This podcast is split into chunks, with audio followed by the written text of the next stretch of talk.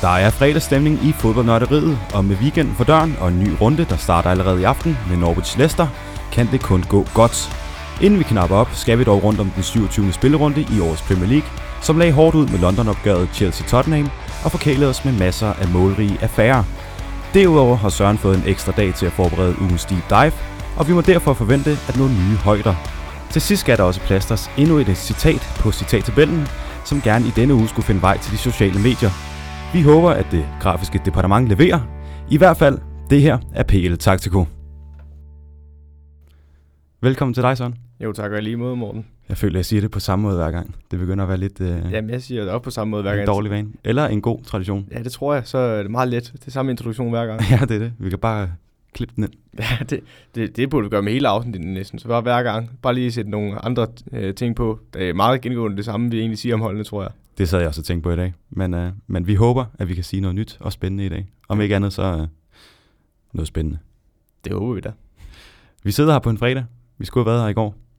Vil du øh, forklare yderligere, eller skal vi lade den være uvis? Jeg tror, vi bare vil lade den være uvis. Der er ikke, øh, der er ikke nogen god forklaring på det, tror jeg. Vi var ramt af, af sygdom, begge to. Vi blev i hvert fald enige om, at det var bedre, at vi gjorde det i dag. Det, var, det tror jeg er den bedste beslutning for alle parter. Men der er fredagsbar, så er jeg også lidt ked af det. At det, det er jo også en ting, kan man sige. Men øh, lad os få fyret den her podcast af, og så må vi se bagefter. Hvis det bliver lidt hurtigt, så er det, så er det i hvert fald derfor. Men øh, det plejer vi ikke at være gode til, så lad os nu se, om vi ikke rammer halvanden time alligevel. I hvert fald så skal vi øh, starte med nogle nyheder fra Premier League. Og øh, jeg har nogle lidt generelle nyheder, og så skal vi fø- selvfølgelig lige have en update på de engelske hold i Europa, selvom jeg ikke er meget for det. Men det kommer vi til.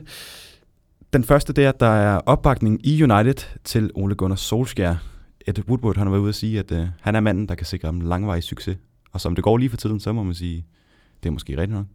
Eller hvad? Ja, altså lige nu kan vi da godt sige, at de er inde i en formsteam, hvor altså, de får nogle gode resultater. De har jo den her runde, hvor de vinder 3-0. Øhm, de har også leveret på det seneste, også øh, i Europa League her i går. Men ja, jeg vil stadigvæk holde fast i, jeg synes ikke, at det er fordi, der er en rød tråd i det, de laver i United. Øh, signingen af Bruno Fernandes, som vi også kommer ind på, den har været rigtig god indtil videre, og han virker som en lovende spiller. Men ja, jeg synes stadig ikke, Ole Gunnar Solskjaer er den rigtige, og jeg synes mere, som vi også har været inde på i nogle af de tidligere afsnit med, at øh, pointsnittet, altså jeg mener, hvis Chelsea de fortsætter med samme pointsnit, så vil det være det samme pointantal, som 8. pladsen havde sidste år, øh, når der er spillet 38 kamp. Så jeg synes ikke, man kan sidde og sige, at øh, det er fordi United har en rigtig god sæson. Det er mere fordi, der er så mange andre, der heller ikke har det. Og et andet sted i Manchester, det er Manchester City, der er øh, Aymeric Laporte er skadet igen. Ude i 3 til 4 uger med en hamstring, så øh, ja, som det var sidst, hvor han var skadet, der fik de lidt problemer. Og de har ikke hentet en ny centerback, så hvad skal vi forvente af City nu? Altså City er jo stadig et rigtig godt fodboldhold. Det har vi også set, da Laporte var ude. Men der er bare nogle mangler i det centerforsvar, der bliver udstillet. Øh, og det er ikke kun i centerforsvaret, fordi Laporte han lapper rigtig mange andre huller. Man kan så sige, at Fernandinho er blevet omskolet til at være centerforsvar lige nu. Og det var egentlig ham, der spillede i den her runde i Premier League. Der spillede han ved siden af Laporte Øh, mod Leicester. Men det er jo lidt en forlit erklæring over for de to andre centerbacks, i Otamendi og- Stones, at øh, Fernandinho øh, har taget pladsen fra dem. Nu går Laporte ud. Hvem skal man så have ind? Det bliver nok Otamendi i første omgang. Men hvis du kigger på at skulle vinde en Champions League eller sådan noget, så hvis du har et centerforsvar, der hedder Otamendi Fernandinho, så har du nogle problemer i et, øh, mod et hold, der spiller på omstillinger mod dig og kontraangreb. Og de skulle jo gerne vinde Champions League i år med den her øh, dom, de har fået. De har appelleret den nu, men øh, nu vil vi se, hvad de siger, når vi når dertil. I hvert fald der skal vi have en, øh, en lille update nu på de engelske hold i Europa. Og først der har jeg en update på Champions League, som jo har spillet den første runde, hvad siger man, første leg, hvad hedder det? Ja, det er første, ja, første runde, tror jeg bare, eller første del. Det ved jeg ikke, hvad du vil sige på dansk. Første halvleg. Jeg ved det ikke. I hvert fald så har Liverpool været en tur i øh, Atletico Madrid og tabt 1-0, og Tottenham har været øh, hjemme mødt Leipzig og også tabt 1-0. Manchester City har også været en tur i Madrid. Det var bare i Real Madrid, hvor de vandt 2-1.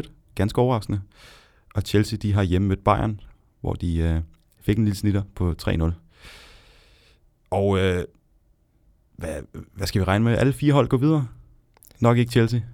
Øhm, jeg tror, at Liverpool-hold mm, hjemme mod Atletico, den er heller ikke givet, at de går videre der. Jeg tror godt, at Atletico kan give Liverpool problemer igen, hvis de får lov til at...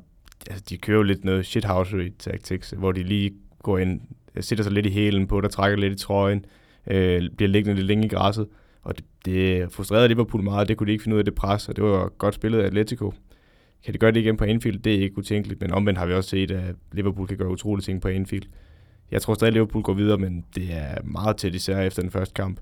Der er jo de her European Nights at Anfield. Det er jo noget specielt. Jeg ved, du har prøvet at være til en ja, jeg har været, jeg har været over se dem to gange. Øh, det var Roma i semifinalen. Det ene år der, hvor øh, Alisson spillede øh, for Roma, og så var jeg over sidste år se dem mod Porto i kvartfinalen, tror jeg det var. Eller var det over den finalen, tror jeg næsten det var. Men, men det var ikke... Altså, jeg vil sige, det kan være nogle fantastiske aftener, der kan være på Anfield, men hvis der er nogen, der kan være med til at ødelægge det, så er det Atletico, der kan stå lavt og tage imod øh, rigtig mange angreb og frustrere både spillerne, men også tilskuerne. Øh, så jeg vil sige, en, hvis jeg skulle sætte procenter på det, vil jeg sige 60 før i Liverpools favør. Øh, mere vil jeg faktisk ikke. Øh, og det synes jeg endda er lidt højsat til Liverpool. Hvis vi går videre til nogle af de andre, så jamen, øh, Leipzig er favoritter mod Tottenham, specielt efter både Son og Kane er ude. Så vil jeg nok, det vil nok, der vil jeg også sige noget i retning af 60 før i Leipzigs favør, måske lidt mere. Øh, de andre, der er Bayern jo stort set videre mod Chelsea, og så har vi City, der går ud og vinder 2-1 på Bernabeu. Øh, og de har jo en Hazard skadet, og Ramos har fået rødt kort. Jeg tror også, City tager den. Det er måske mere end, lidt mere end 60-40, måske mere end 70-30 i Citys favør. Jeg vil sige, jeg, jeg, jeg tror også på, øh, på Liverpool øh, 60-40, måske, måske endda mere. De er skræmmende på, øh, på, på Anfield. Chelsea er ude. City kunne jeg godt være lidt bange for i forhold til øh, Real Madrid. Man ved aldrig i den øh, turnering der. Og så kaldte jeg jo i vores søsterpodcast, jeg ved ikke, om jeg skal kalde den det, men det lyder meget sjovt, P, eller ikke PL Taktiko, det er jeg selv, i, uh, hvad hedder det, Hyperbold, ja. at uh, Leipzig ville slå Tottenham. Lidt, lidt af, af, hvad jeg troede, mest af, hvad jeg håbede, men uh, det ser da sådan ud. Hvis de kommer fra, fra Tottenhams bane med en 1-0, så kan det godt være, at det, den bliver kørt hjem i Leipzig. Vi får se. I hvert fald, der skal vi også lige nå at tale noget Europa League, uh, bare lynende hurtigt. Wolverhampton videre mod Spaniol, United videre mod Brygge, og Arsenal ude til Olympiakos. Og der har været lodtrækning i dag, og det, det blev sådan, at Wolverhampton skal prøve at se, om de kan slå Olympiakos, og United de skal en tur til Østrig, hvor de skal møde Lask. Siger man det? Eller? Jeg ved ikke, om det er Lask eller LA. Ja, det, det må de gøre. Det er jo en Lask forkortelse, men uh, lad os sige Lask eller Lask. Jeg er ikke skarp på det østriske. Det I hvert fald. Ikke. Skal vi ikke regne med, at uh, begge hold går videre? Nu ved jeg godt, at Olympiakos det er et klassehold, som er så svært at spille mod. Men, uh... Jeg bare spørger Tottenham. Nej. Har du noget at, at tilføje til Europa League? Jeg tror, Wolves bliver farlige. Jeg tror, Wolves bliver rigtig, rigtig... Undskyld, Wolverhampton bliver ja, rigtig, rigtig farlig i den her turnering.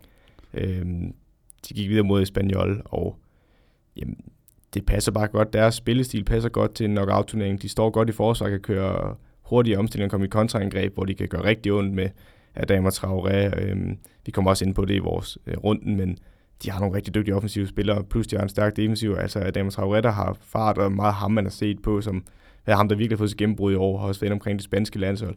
Men der er også en øh, Pedro Neto, der er Raul Jiménez, der er en øh, Diogo Jota, der begynder virkelig at vise form nu. Som lavede hat i den første kamp mod Espanyol. Ja, lige præcis. Han var lige ved at lave hat i den her runde i Premier League. Ja. Så de er, de er et lovende hold, og de, jeg tror, de kan give alle hold i den turnering problemer. United, sådan som de spiller lige nu, igen, deres øh, spilstil passer jo egentlig også godt til en knockout-turnering med kontra og indgreb og stå godt i forsvaret. Så dem vil jeg heller ikke udelukke. Også de har fået en god lodtrækning. Øh, så nej, hvis jeg endelig skulle pege på nogle af de to, så tror jeg faktisk, det var Wolverhampton. Så Wolverhampton, de vinder Europa League? Nej, det ved jeg ikke. Det, det er dem, der er bedst chance af de to, vil jeg tro. Okay. Øh, ja, det er måske lidt et hot take, men det, det er sådan, jeg ser det. Den, øh, den vil jeg følge op på senere. Hvis Wolverhampton vinder, så, så får du altså noget kage herfra. Ja, det siger man jo ikke nej til. Jeg ved godt, jeg skylder dig efterhånden en hel del. Men lad os ikke øh, dvæle ved det. Lad os i stedet for gå rundt om runden. Og vi starter i Chelsea, som øh, hjemme på Stamford Bridge tog imod Tottenham. Og øh, ja, nogenlunde kontrolleret kampen. Overtalte chancer. Lidt svært ved at få 100% styr på spillet, men øh, vinder 2-1. Ja, Chelsea ændrer formation i den her kamp. De har jo det er jo ikke første gang, de spiller med i sæsonen, og de har haft stor succes mod nogle af de større hold at spille med tre mand i centerforsvaret. Og det har de også i den her. Øhm, jeg synes, vi kommer til at se... Jeg synes, den her formation sætter nogle af de ting i scenen, som øh, nogle af de spillere, der normalt ikke får succes i 4-3-3'en, får lov til at udfolde sig her. Øh, vi ser blandt andet en Olivier Giroud, som vi har siddet i den her podcast og råbt lidt på, at han skulle spille frem for Batuai. Øh, han viser i hvert fald, at øh, tilliden dem var velberettet for Lampard her. Øh, der er flere af de her mål, hvor vi kan pege Giroud ud og sige, han er, altså udover at han selv scorer, så 2-0-målet er jo også en del af hans øh, fortjeneste. Øh, så han skal jo rose. Så er der Marcos Alonso. Altså, en, han ser jo jammerlig ud, når han spiller venstreback i en firemands bagkæde, men når han er wingback, der er han jo en af de bedste i verden. Og han scorer mange mål. Øh, ret absurd for en wingback egentlig, og øh, i den her kamp, der scorer han jo til 2-0, øh, men han, han har et øh, højrebensbak, der er ved at sejle op i lang journey i første halvleg, og han har et frisbak, der rammer træværket. Så øh, igen, han er også en dygtig spiller, og Chelsea de bliver bare sat godt i scenen i den her kamp, og vinder den meget fortjent. Og så er Kepa igen blevet bænket. Er det ved at være slutningen på hans Chelsea-karriere? Det tror jeg ikke. Altså, det tror jeg faktisk ikke. Øhm, som vi tidligere snakker om, øh, så er det bare det er et signal at sende til Kepa, at han skal arbejde hårdere, fordi Caballero, han står en rigtig god kamp her, men vi har også set Caballero stå nogle forræderlige kamp. Øhm, så altså, Caballero er i hvert fald ikke første mål, men og man må omvendt sige, at kan man bare som Chelsea gå ud og sige, at vi har smidt 70 millioner pund for en keeper, og så bare sige, ja, ud af døren med ham. Øh, der er ikke nogen andre klubber, der står og giver 70 millioner pund for ham, når du bænker ham. Så nej, jeg tror ikke, Kepas tid er overstået, men det er et vink med en vognstang om, at han skal tage sig sammen. Så det er bare en måde at prøve at re- rehabilitere, kan man sige det? Ja, det er det jo på en måde. Det er en lidt øh, form for tough love, men, men det er det der mening med det. Øh, lidt ligesom man kan jo sige, at Giroud har også været meget ude i kulden. Nu ved jeg godt, det er målmandspositionen og en markspillerposition, kan du ikke sammenligne på den måde. Men Giroud har også været ude i kulden og kæmpet sig tilbage. Øh, og igen, hvis vi lige kan komme tilbage til det med Giroud, fordi jeg synes, på det første mål, der er det en stikning i dybden for Jorginho, der ligger rigtig flot, og så afslutter Giroud på den, den bliver reddet. Øh, jeg mener, hvem er der samler op? Det er Barkel, der rammer træværket, og så kommer Giroud, og så sparker den ind i tredje omgang egentlig. Øh, der kan godt være lidt kritisk over for Jørdis. Han tager et skridt, eller han, den rammer træværket, han er gået lidt ind centralt i målet, og han når egentlig at have tid til at komme tilbage, og i det, han når at sætte sin udgangsposition, der synes jeg godt, han kunne tage et skridt længere til venstre. Det er måske mig, der lige uh, kigger øh, på, uh, med alle de små hår i suppen, men det synes jeg godt, han kunne. Omvendt, det, hvis vi skal tage fat på det andet mål, det er faktisk det, jeg synes, der viser bedst, hvad det her, den her formation kan. Det er, hvor Barkley og Mason Mount de er kommet op som to offensive midtbanespillere, fordi Chelsea spiller med den her, hvad er det, de spiller? Det er en, øh, hvad kan vi sende, det en 3-4-2-1, tror jeg, noget i den dur. Og øh, der ligger som de to offensive midtbanespillere bagved. Øh, og den blev jo smækket frem fra Aspilicueta i højre side, hvor øh, lige over midterlinjen, hvor Giroud vinder, eller hætter den, og, hætter den og lægger den af til Mason Mount, der kommer i løb. Han driver den ind i banen, lægger den på tværs af feltkanten til Barkley. Så kommer Alonso løbende på tværs af feltet, eller lige uden for feltet, og så sparker den over i langt hjørne flat. Det er jo et eksempel på, at Giroud vinder hovedstødsduellen, og Mount laver et løb op omkring ham, og det er bare lettere, når man har to offensive midtbanespillere til at lave de løb i stedet for en. Øh, så det var, der var god dynamik i det her. Og så er det jo, øh, ja, skal vi give Tottenham lidt ris? De står i en fembarkæde, men lader Chelsea komme frem til 17 skud. Det er vel egentlig lidt for meget. Og nu ved jeg ikke med, med en XG på den her, men, men 2-1, det virker jo meget tæt. Og når man så tænker over, hvordan kampen forløb, så kunne det måske godt være, at Chelsea måske skulle have lavet et par flere. Altså ifølge, ifølge Understat, der er den jo på 1,70 i Chelsea's favør og 0,27 til Tottenham. Okay. Og det, man kan jo se, det Tottenham-mål, de får, det er jo også en, man rammer Rüdigers helt fra Lamilas afslutning og går meget tilfældigt ind. Um, og ifølge expected points også for Understat, der var det 2,54 til Chelsea og 0,29 til Tottenham. Så de var aldrig, fordi Tottenham rigtigt, udover at de selvfølgelig får lidt momentum af at score til 2-1. Det er jo ikke, fordi de er i nærheden af det her rigtigt. Det eneste, så hvis jeg skal tage noget positivt med herfra øh, fra Tottenham, det er, jeg synes, øh, at Lukas Motor og Bergvind, han, de kombinerer rigtig godt, når de kommer tæt ind mod hinanden, og de har begge to fart. Så det er noget positivt. Omvendt, jamen, jeg synes, det er godt nok negativt af Mourinho, og jeg synes, du har i forvejen, så ved jeg godt, at han jammer meget over, at han er sådan og Kane ud, og det har han helt sikkert en pointe i. Det gør det holdet betydeligt sværere. Men at gå ud med en fembakkæde på den måde, og de spiller med fire centerforsvar, altså egentlig, de har jo Davison Sanchez, Tanganga, øh, Alderweireld og Fatongen inde på samme tid. Ja, det er ikke meget dynamik, og det viser også, hvor lidt han stoler på Sergio Aurier, at han ikke vil spille med ham som wingback, selvom det egentlig der. Hvis du egentlig skulle sige noget om Aurier, så er det jo, når han er bedst, så er det jo på wingbacken, fordi han ikke skal tænke så meget over det defensive. Øh, og der bliver bare for langt øh, for de andre, fra Lukas Motor op til Bergvind, når han skal spille kanten i den. De spiller en 5-4-1 regulært, og de står bare dernede. Øh, jeg synes, det er meget uambitiøst. Og så dårligt er Tottenham så altså slet ikke, at de kan gå ud med rette og sige, at jamen, vi har ikke nogen chance, bare fordi vi har to vores bedste spillere skadet. Øh, de, de kunne godt få langt lidt mere af. Nu må vi se i, i næste runde. Du har ja, en, øh, jeg har lige en sjov statistik på Olivier Giroud for inden for op til ja. Joe på Twitter. Uh, og det er 14. Olivier Giroud has been directly involved in 14 goals in his last uh, øh, 14 starts for Chelsea in all competition, scoring 10 and assisting 4 in trusted. Altså, så det vil sige, at han har jo været involveret i 14 mål i 14 kampe. Øh, og det vil jeg lige vil sige, det tror jeg ikke, Batshuayi har. Det tror jeg ikke men, øh, men med de skader, du nævner, så kunne det også godt begynde at se lidt, lidt kritisk ud for de øh, top 4 drømme Tottenham har. Men vi må se næste runde, når øh, Chelsea skal en tur til Bournemouth, og Tottenham hjemme skal møde Wolverhampton. Nu skal vi en tur til Southampton, som, øh, som hjemme har mødt Aston Villa og vundet 2-0 eller som Alan Kuhn vil sige, Southampton. jeg, jeg tror ikke engang, jeg siger det øh, vildt nok, men, men, men, men, men jeg elsker, når han siger det. Det, det er, en vild udtalelse, det, det har jeg slet ikke lagt mærke til, men du har helt ret. Det, ja, det var derfor ikke, Southampton. Det var derfor ikke grisen. Jeg, jeg har ikke lige tænkt over det, men det var da ret. Det er faktisk sådan, at sige. Jeg kunne lige se Alan Kuhn det, for mig, da du sagde det. det er perfekt. Det er virkelig dejligt. Men, øh, men i hvert fald en 2-0'er, og øh, nok de vildeste skudstatistikker, jeg har... Ej, du, men det er fordi, hvad jeg har set, jeg ved godt, du har nok set nogle, der var lidt vildere, men 28 forsøg til, til Southampton og 4 til Aston Villa. 9 på mål og 1 på mål for Aston Villa. Ja. 2-0. Hvad siger Next Den siger 3,06 øh, til Southampton og 0,27 til Aston Villa. Så det var fuldt berettet, Southampton vandt den her. Og det hjælper så også, når man så kan afslutte med alle lemestile, som man siger. For Danny Ings, den, det er jo en, en aflevering ned mod Gineppo, der bliver rettet af, og så kommer han til baglinjen, hvor Gineppo får samlet den op. Han tipper den ind, og det bliver sådan en akavet højde, hvor Shane Long kan ikke komme til at sparke på den, for den sidder for højt i forhold til hans ben, men han kan heller ikke komme til at hætte eller lave bryst på den, fordi den sidder for lavt. Og så kan man jo så begynde at udelukke, hvilke kropsdele er tilbage og afslutte med, og det bliver sådan lidt halvt lår, skorster ædler del, han afslutter med, og den det var, mål. Det var Shane Long, der scorede. men, men, ja, det er jo, men de tæller lige meget alle sammen jo, og det er meget godt drejet ind, kan man sige, men derfra der Southampton dominerer jo den her kamp, og det er jo fuldt fortjent, og så ved jeg godt, man havde lidt efter Reina, fordi ja, man, kan, man kan roligt sige, at han har samme topfart som sådan en traktor, tror jeg næsten. Det, han er langsom op i fart, og at, at kalde det, at han kommer op i fart, det vil være forkert, fordi han er langsom til at starte op, hedder det, og han kommer aldrig op i fart. Det er jo, han er med frem på et hjørnsbak til sidst. Og så var så for fat i bolden, du kan jo, altså, du ved godt, hvor det, er, det ender. Fordi du kan se Pep Rainiers returløb, det er jo, de fleste skulle lunde fra ham. Jamen, han, er også, han er ved at være oppe i alderen, så han, han har været hurtigere. Ja, ja, og så løber de op og kan score et tomt mål ved Stuart Armstrong. Men jeg synes, de har været meget hårde ved Pepe Reina den der kamp. Jeg synes faktisk, han står... Han har en, hvor han taber bolden, hvor jeg tror, det er clash med sin egen forsvarsspiller på en afslutning, hvor returbolden, der klasser de, hvor han sparker til den, og Reina vil samle den op, og så er de lige ved at score på den Southampton. Men jeg synes, han har på gode redninger, øh, og jeg tror også, det, altså, jeg synes stadigvæk, han har været et fremragende indkøb. Og jeg har noteret mig, at, øh, og nu skal vi huske, at det er det Southampton-hold, som tabte 9-0. 9-0? Ja. De er altså lige så tæt på fjerdepladsen, som de er på en øh, nedrykningsplads lige nu. Der er 10 point op og 10 point ned. Men det taler jo meget godt ind i vores vinkel, vi har snakket om hele sæsonen med, at det er der er ikke rigtig nogen, der vil i top 4, og midterfeltet er total kaos. Øh, så det er jo igen, det er meget underligt. Og så synes jeg alligevel, vi skal, hvis vi skal rose noget mere ved Southampton, så er Pierre Emil Højbjerg.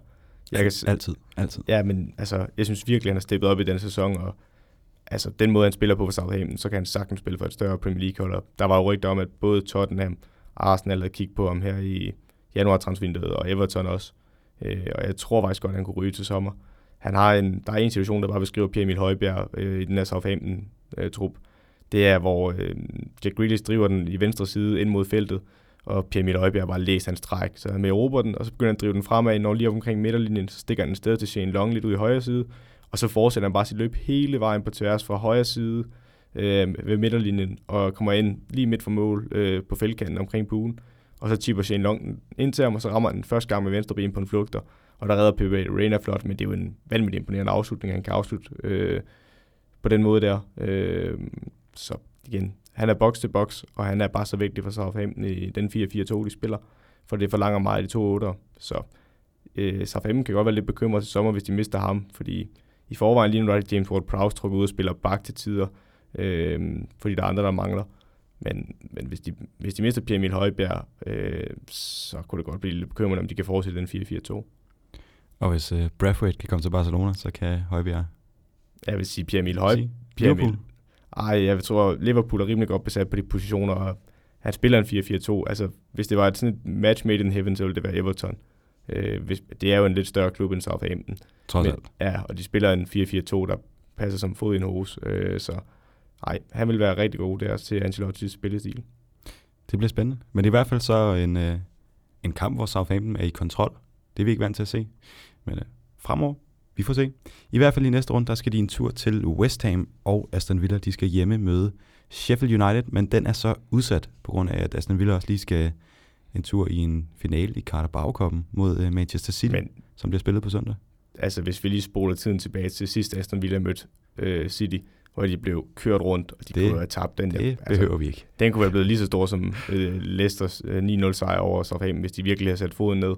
Uh, og nu vil jeg bare lige understrege, når vi sidst har set City mod et hold af det, Watford i FA Cup-finalen, det var jo, altså, jeg kalde det en finale, det synes jeg, det var det jo ikke i nærheden af at være. Det blev kørt virkelig ud af kommunen, og det, det tror jeg altså også, at Aston Villa bliver her. Jeg tror virkelig, virkelig, det bliver grimt. De kommer jo fra, øh, fra en kamp, hvor de taber 2-0 til et hold, der tidligere tabte 9-0 i sæsonen. Så øh, ja, ja. Det kan godt være, jeg skal se den. Den ved. Men i hvert fald så øh, skal vi en tur til Sheffield United nu. Der var en god segway. Du fik lige bremset den. Men hvis man kan huske det, så, så passer det. ja, vi skal nok give dig kredit. tak skal du have. Sheffield United Brighton i hvert fald 1-1. Et øh, vanvittigt mål af Ender Stevens til lige at spare kampen i gang. Ja, altså det er også, igen, jeg vil lige rose opspillet til målet inden faktisk, for det er et kort hjørnsbak, Sheffield tager. Øh, og det er tydeligt at se, at de har lavet et overtal om øh, i det bagerste område, hvor den bliver slået ind. Øh, det er ikke en Sheffield-spiller, der vinder duellen hos men der er en, der presser øh, Brighton-forspilleren så meget, at han er nødt til bare at øh, hætte den ud, hvor han kan. Og der har Ender Stevens stået og ventet ude i det bagerste område lige på feltkanten, og så kan han bare løbe ind. Øh, der er stadig rigtig meget, der skal gøres derfra, men at få bolden ind i den position i feltet, det er, det er i hvert fald det er ikke bevidst endnu, at den skal havne om med ham, tror jeg, men den måde, de har sat deres dødbold op på det hjørnspark der, det gør, at der er en mulighed for, at den kan lande om ved ham. Øh, og det er en numerisk og positionel position, de har sat ham i. Øh, så ja, og så sparker han jo bare knastørt ind i kort hjørne. Øh, virkelig flot afslutning. Så ja, det var ikke lige, hvad man forventer at se fra ham. Jeg havde ikke lige set den komme i hvert fald, men det er virkelig knastørt hug. Men dog kort efter, så får Neil Maupay udlignet for Brighton, men det er jo øh, en kamp, hvor at Sheffield United er klart i overtal i både spil og chancer. Og de skulle måske have de her tre point hjem. Jeg ja. ved ikke, du plejer at have nogle expected points. Ja, jeg har ikke på den her for Understat. Det er 1,66 til Sheffield United og 1,01 til Brighton. Så jo, hvis der var et hold, der skulle vinde der, så var det nok Sheffield United. Øhm, og i forhold til expected points, er den også 1,86 øh, og 0,87. Øhm, så jo, Sheffield skulle have vundet den der, men omvendt, så viser det lidt en ny side af Brighton. De kan gå ud og grave nogle resultater ud øh, hvor det ikke er dem, der dominerer kampene. Det er jo det, vi, de har været meget indimensionelle og været dem, der gerne vil diktere stort set alle kampe. Men her der har de kun 34% possession, og de scorer på en dødbold her. Øh, så alvoren er også gået op for Brighton, at de bliver nødt til at, altså også at slide nogle resultater hjem. Og det gjorde de her. Det, var, det kan de være glade for. Og de holder sig over stregen lidt endnu, og det ved jeg, at uh, særligt du er glad for. Ja, fordi det er stadigvæk, at nogle af dem spiller ekspansiv fodbold, og man kan jo se, hvor hårdt Norwich er blevet straffet for at spille ekspansiv fodbold. Ja. Øh, så jeg håber, at der er nogle flere af dem, der får lov til at overleve, så det ikke bliver... Fordi igen, som jeg altid siger, hvis alle spiller fodbold ligesom Burnley, bare for at nævne et, så vil jeg ikke tro, der er så mange, der vil se Premier League. Og så vil vi heller ikke have lige så mange lyttere. Så uh, lad, os, lad os håbe, at Brighton bliver i hvert fald så i næste runde, der skal Sheffield en tur til Aston Villa, og Brighton de skal hjemme med Crystal Palace. Segway. Crystal Palace Newcastle 1-0. En tiltrængt sejr for uh, Crystal Palace. De har haft lidt uh, problemer her på det seneste. Nu kan jeg lige tjekke en gang, så jeg ikke bare siger noget. Ja, de seneste fem kampe, der er de selvfølgelig vundet den seneste. Så har de tabt tre og spillet en uafgjort. Så uh, de skulle også til at have nogle point på kontoen igen. Ja, det gør, at de får lidt afstand ned til nedrykningsdrej igen, så de ikke skal bekymre sig voldsomt meget om det. Øhm, og det er et rigtig flot mål, Patrick Van Anholt direkte på frispark. Jeg vil dog sige, at Dubravka har nogle rigtig flotte redninger inde på specielt hovedstødet for Gary Cahill og Scott Dan, men han tager lidt skridt for hurtigt til den ene side, og så bliver den faktisk sparket ind over i hans side. Man vil jo ikke kalde det et drop, men jeg vil stadigvæk sige, at hans udgangsposition, fordi han lige kommer til at tage et skridt for langt til den ene side før sparket, øh, den er ikke god nok. Og jeg vil stadigvæk som, igen, jeg er jo ikke målmandstræner, men som træner, der vil jeg gerne have min målmand, han bliver over i sin tid som udgangspunkt, og så hvis han sparker den over muren, og den har tilpas fart på, at han ikke kan nå den, så må det være det der. Øh, men han får lov til at sparke den over målmandens side, specielt når den ikke, altså den sidder da godt, men det er jo ikke fordi den sidder op under nettaget. Øh, så nej, flot frispark, ikke så godt målspil, Dubravka. Han sparker den vel også lidt i den, hvad skal man sige, den forkerte side. Ja. Nu laver jeg øh, kaninører. Ja, rigtig godt til podcast. tak. Men, det er øh, også lige banket i bordet på vej op der. men øh, ja, det er i målmandens side, som man populært vil sige selvom jeg synes, man har set en tendens til, at målmænd bevæger sig længere og længere ind under muren. Øh, men det giver bare en god spark og mulighed for at sparke øh, over i målmandens side. det vil jeg bare ikke være glad for. Øh, og så kan vi også øh, mere ting til Newcastle, det er jo, de får et rødt kort i 95. for Valentino Lazardo, professionel frispark Godt køb. Ja, men øh, når man ser situationen, så hvis han lader Wilfred Sahar gå der, så står han jo 2-0. Øh, man kan så diskutere, er det en rigtig beslutning i det 95. minut? De har nok ikke fået et resultat alligevel. Nu mangler de ham i næste kamp, så det var det vel ikke. Det var det vel ikke? Nej, og hvis vi lige skal den sidste ting, så er det jo så, at vi har jo tidligere snakket om, at Newcastle aldrig har possession. De kan jo ikke vinde kampen, når det er dem, der har mest possession. Øh, de har 56 i den her, så det er jo klart, de taber. Det synes jeg er fremragende konkluderet. Lad os, øh, lad os hoppe videre og bare sige, at i næste runde, der skal Crystal Palace en tur til Brighton, som vi lige har nævnt, og Newcastle skal hjemme møde Burnley. Segway. Burnley, Bournemouth. Tre. Det er altså ikke mig, der laver det, vil jeg lige sige. Så havde jeg gjort det lidt Ja, jeg, jeg elsker, at du, du lige hver gang du så nævner lige den segway var. så folk er med. ja, ja. Men i hvert fald så øh, skal vi til Burnley Bournemouth, og Burnley vinder 3-0. Og øh, jamen for at gå kampbilledet igennem, sådan fra start i hvert fald, så er det Bournemouth, der får underkendt et mål på var. Burnley scorer.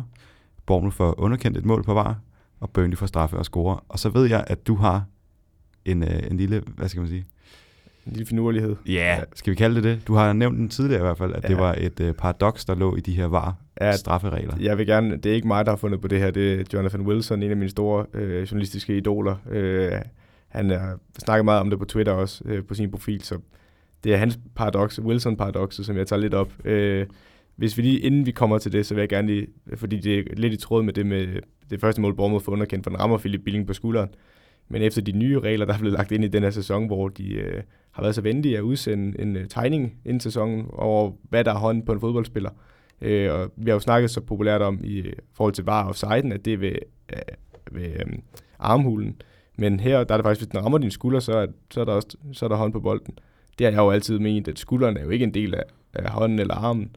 Øh, det er jo længere op på kroppen, vil jeg jo mene, fordi jeg synes, man har set, når folk tæmmer med brystet, så er det tit og ofte, når jeg op på skulderen. Men det er åbenbart hånden. Jeg har da set Balotelli score med skulderen. Ja, lige præcis, ikke? Altså, men, men i forhold til den fortolkning, de har valgt i Premier League, så er det hånd. Og det er det, der skal Billing, han bliver ramt på skulderen efter et hjørnespark, og så kommer, øh, så får de sparket ind Bøn eller Bournemouth, men den bliver så underkendt. Nå, nu spoler vi frem til paradokset.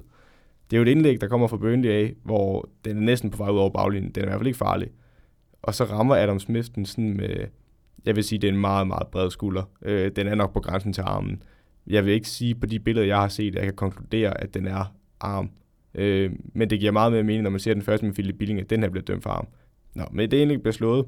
De appellerer for arm på bolden, eller holder bolden Burnley. Øh, Bournemouth, de er ligeglade, de kører en kontra op og scorer. Øh, og det ligner jo, de har udlignet til et. Men den bliver så taget tilbage på VAR, og så bliver der dømt straffe i den anden ende i stedet, på grund af, at det er en del af opspillet. Og hele det der, vi har snakket om med VAR, det er jo netop, at paradokset hedder sig, at hvis den rammer mig på armen ned i feltet, og jeg sparker den ud til indkast, og den har været i en naturlig position, så kan der ikke blive dømt straffe, fordi jeg har hånd ind til kroppen. Og det er lidt fordi, der er de der to forskellige regler for hånd på bold, man har lavet i Premier League, hvilket er, ja, mildest talt enormt åndssvagt. Øh, men hvis jeg derimod rammer den, og jeg stadigvæk har en natur, naturlig position på armen, sparker den op i den anden ende, og min angriber scorer på kontraen, for eksempel hvis jeg bare sparker den over hele forsvarslinjen for modstanderholdet, øh, han får en friløb, og min angriber og scorer, jamen så bliver der, så, fordi det er et hånd på bolden i opspillet, så er det jo en forseelse, og det er skidt ind i feltet, så frispark kan jo ikke blive dømt frispark, det er jo straffespark i så fald, og så er der straffespark, selvom den samme hånd på bolden regel siger, at der ikke er hånd på bolden, og så har vi et paradoks. Øh, og i den situation vil angriberen jo så faktisk være bedre tjent med bare at høvle den ud til et indkast, i stedet for at sparke på mål. Og det er lidt det der, Jonathan Wilsons paradoks består i. Øh, og det, ja, jeg kan slet ikke begribe, hvor dumt det er, at man har lavet den regel, og man ikke har tænkt det igennem. Øh, det, altså jeg ved godt, det er en obskur situation, men som vi har snakket om tidligere, så kommer den til at opstå før eller senere. Her var den.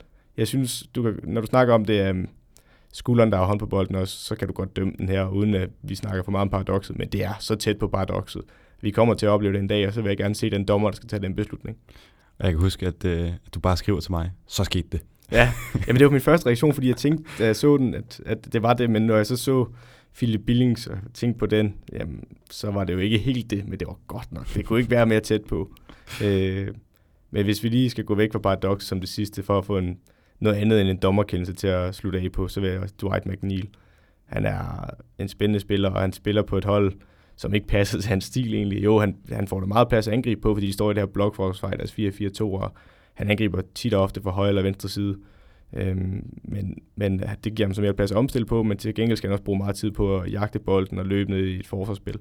Øhm, men her der får vi lov til at se, hvor god han er. Han trækker ind til sit venstre ben. Øh, efter de har erobret der dribler han lidt først, spiller den ud i siden, og så får han lov til at øh, trække lidt ind i banen og så sparke den ind. Øhm, og der er også en sjov stat for Up to Joe. Det er øh, fra deres Twitter-profil, hvor der står 10. Dwight McNeil, 20 years and 92 uh, øh, days, is the youngest uh, player uh, reached 10 Premier League assists since Raheem Sterling, 19 years, uh, 335 days in November 2014. Det vil sige, han er den... Uden at sammenligne selvfølgelig. Ja, lige præcis. Det er godt, man ikke lige sammenligner de to.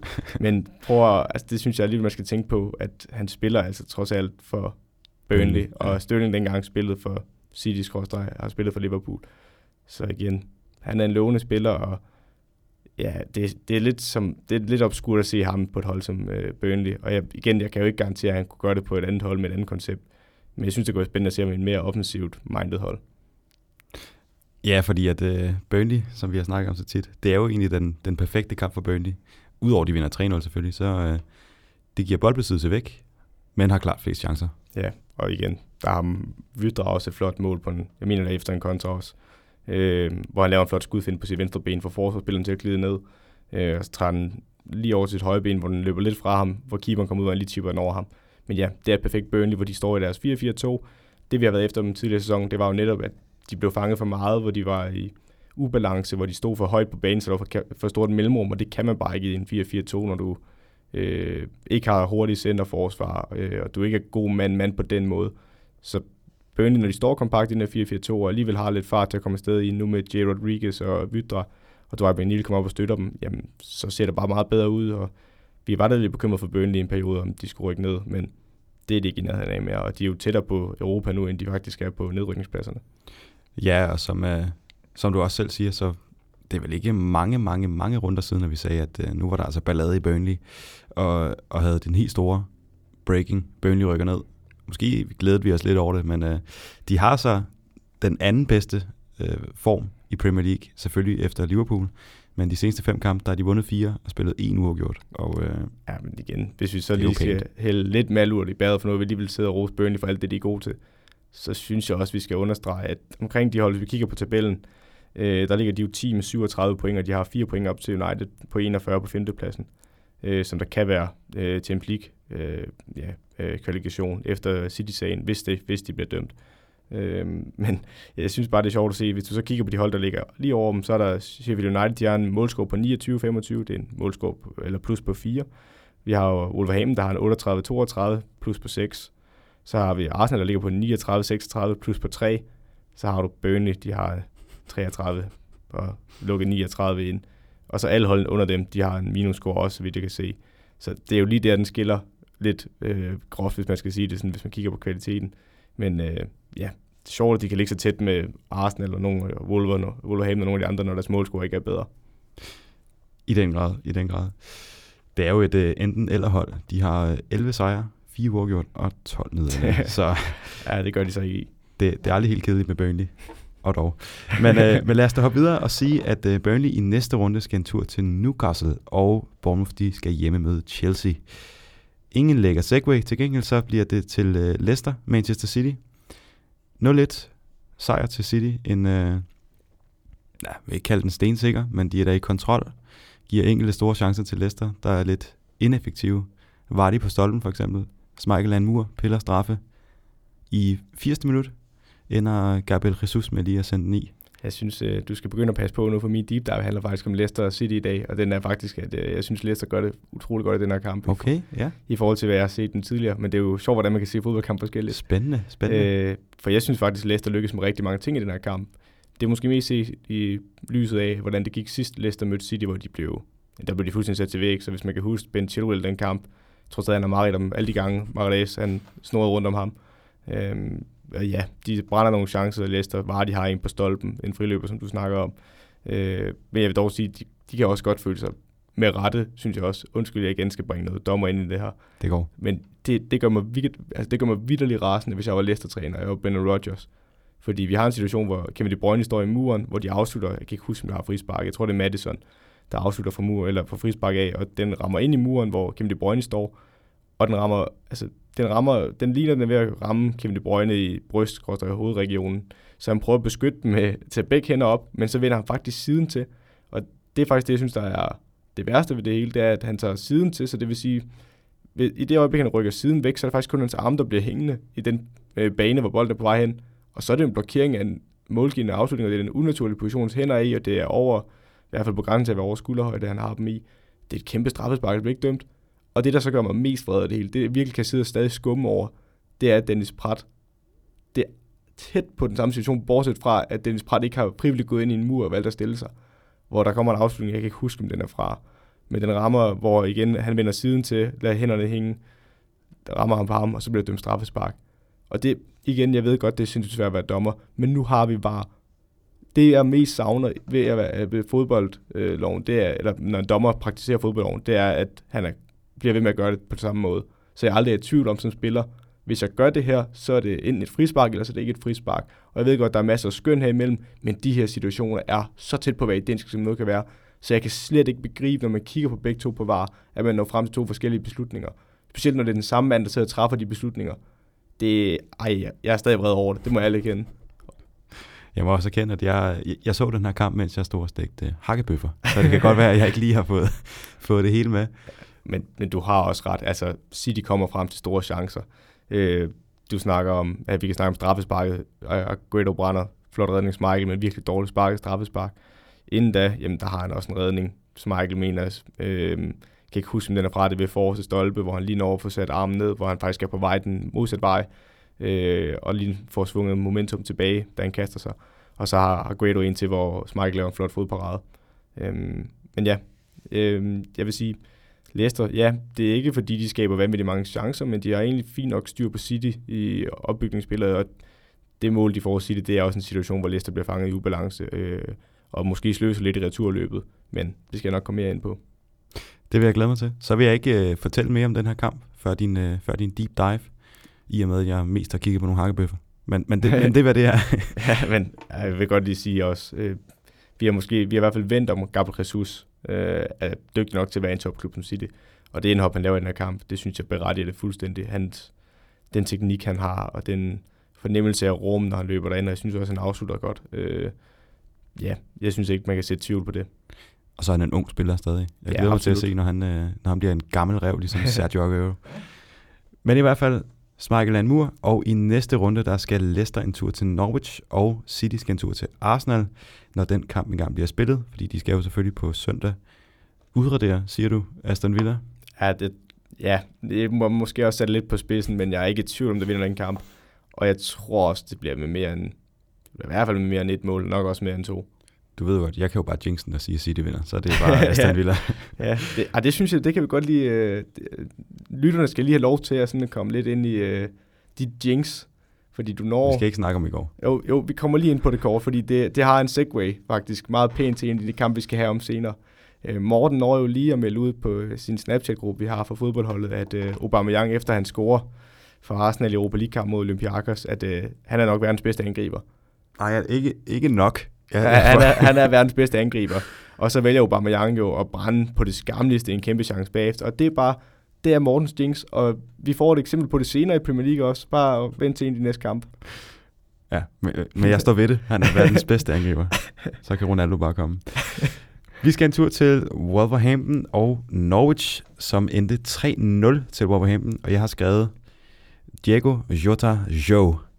Han lavede hat i øh, Europa League-runden for inden, og han laver to i den her kamp, og som du sagde, øh, da vi snakkede Europa League, så er han jo tæt på at, at lave et hat Han rammer stolperåden, hvor den så røver ud til Jimenez på, på 3-0'eren. Men altså, Wolverhampton med klart overtag gennem, gennem hele kampen egentlig. Man bliver vel lidt nervøs for, for Norwich's overlevelsesmuligheder. Men ja, altså jeg tror, inderst tror jeg, jeg tror, Norwich de rykker ned. Det tror jeg også, de fleste vil gå ud fra med det pointantal, de har, hvor langt der er op. Men omvendt, så har jeg det stadigvæk med Norwich, at hvis de virkelig rammer deres topniveau, øh, som jeg synes, de har gjort i flere kampe i den her sæson, men det, de er for små perioder, de kan ikke holde ved i 90 minutter. Så på den konto tror jeg, de rykker ned, men hvis de kan gøre det, altså det er ikke, det er ikke utænkeligt, det er ikke sådan, jeg sidder og tænker, øh, som jeg gjorde med Huddersfield sidste år. De ikke var, altså, det var ikke et konkurrencedygtigt hold i Premier League. Det synes jeg stadig Norwich er. Jeg synes stadigvæk, nu har de lige haft et par dårlige resultater, men jeg synes stadigvæk Norwich på dagen, så, at ja, så kan de spille op med de fleste hold i Premier League. Vi så, hvordan de slog City tidligere i sæsonen. Det kan godt være lidt, at de lige var kommet op i Premier League, og det var lidt den der glæde ved at komme op og iver. Men jeg synes stadigvæk, Norwich er et hold, der kan overraske øh, på dagen. Så tror jeg, de overlever? Nej, men er det fuldstændig utænkeligt? Det, det vil jeg heller ikke sige. Og så er Wolverhampton er jo også bare, må vi sige, et stærkt hold. Ja, og de har jo igen et spilkoncept, som man bare må tage hatten af for. De spiller i den her 3-5-2, hvor det er regulære wingbacks, øh, Doherty og Johnny, der spiller dem. Så har de en trebakkæde, hvor Connor Cody dirigerer det, og så er det lidt forskelligt. Om, I her kamp der er det Willy Bulli og Roman Saiz, der ligger på siderne, men det varierer lidt. Så har vi en midtbane, hvor Leander den Donker, han er den, ja ikke oprydende, men sådan mere, mere musklen på midten. Så har de en Neves, der er virkelig en spændende spiller, Ruben Neves. Man kan også se i Europa League, øh, den, ikke den, altså, jo, den her sæt kampe, de lige har haft, men i den første kamp mod Espanyol, der laver han et drømmemål. Øh, du har Moutinho igen, øh, rigtig god kreativ spiller, kan lægge nogle vanvittigt gode pasninger i dybden, øh, kan også spille det korte øh, possession-spil. Så har de Jimenez, der er en regulær angriber op foran, der scorer en masse mål, og så har de en Diego Jota i den her kamp, der er bevægelig, løber omkring ham, specielt hvis man ser det første mål, hvordan han modtager bolden øh, lidt med siden til målet, og så laver han en elegant vending på sin første berøring og tager den med rundt til sit venstre ben, og lige drejer rundt om sig selv og sparker den i langt hjørne. Rigtig, rigtig elegant og flot mål. Øh, og så igen, så uden dit, altså selv der, der har du Pedro Neto siddende ude på bænken, du har Adama Traoré siddende ude på bænken. Jeg ved godt, vi har snakket lidt om, at de ikke har en så bred trup, men det er mere omkring de centrale pladser på midten, vil jeg sige. Øh, fordi lige nu, der, øh, ja, jeg synes, det er et spændende hold, Wolverhampton, og det er også derfor, jeg mener, at de kan blive rigtig farlige i Europa League. Og så Wolverhampton nok også et, hold, eller et af de hold, som gør, at vi føler, at vi, vi gentager os selv lidt. Man bliver imponeret gang på gang. Ja, ja. Og man, man, man forstår ikke helt, det kan blive ved. Øh, særligt når du tænker på, som du siger, ikke verdens bredeste trup, til gengæld et kampspækket kampprogram i, i den grad, hvor de også har Europa League, og det har de stadig, fordi at de er gode i forhold til ja, andre hold. Igen, det de måske er begyndt at løse lidt, det er over for hold, der står lavt. Nu ved Norwich ikke, at det hold, der er bedst at stå lavt. Men hvis de kan begynde at finde løsninger på det, fordi de har spillet lige op med Liverpool, de har taget point for City af flere omgange over de seneste to sæsoner, så det er et rigtig, rigtig spændende hold. Men hvis vi kigger over på Norwich, jamen, det er også, altså Norwich hold, de har virkelig stadig nogle spændende spillere. Igen, nu har jeg nogle statistikker fra Optijo, der virkelig, altså, som jeg virkelig fandt slående. Øh, det er to statistikker inden for Optijos Twitter øh, omkring Emiliano Buendia. Og prøv lige at overveje, han starter ude i den her kamp. Men, men det her, det beviser lidt, hvor god en offensiv spiller han er. 29. Emilian Buendia created 29 chances uh, in the Premier League in December, uh, the most any player has created in a single calendar month uh, in one of Europe's top five leagues since April 2012. Og hvem tror du var den spiller, der gjorde det? Hvis du kom med et bud, jeg kan ikke sige så meget om i Serie A. I Serie A? Ja. Jeg skulle lige til at sige Mesut men okay. Ja, det var i Serie A, og det er jo de fem største ligaer, han har gjort det her, øh, hvor han har sat. Øh, siden 2012 er der ikke nogen andre, der har gjort det.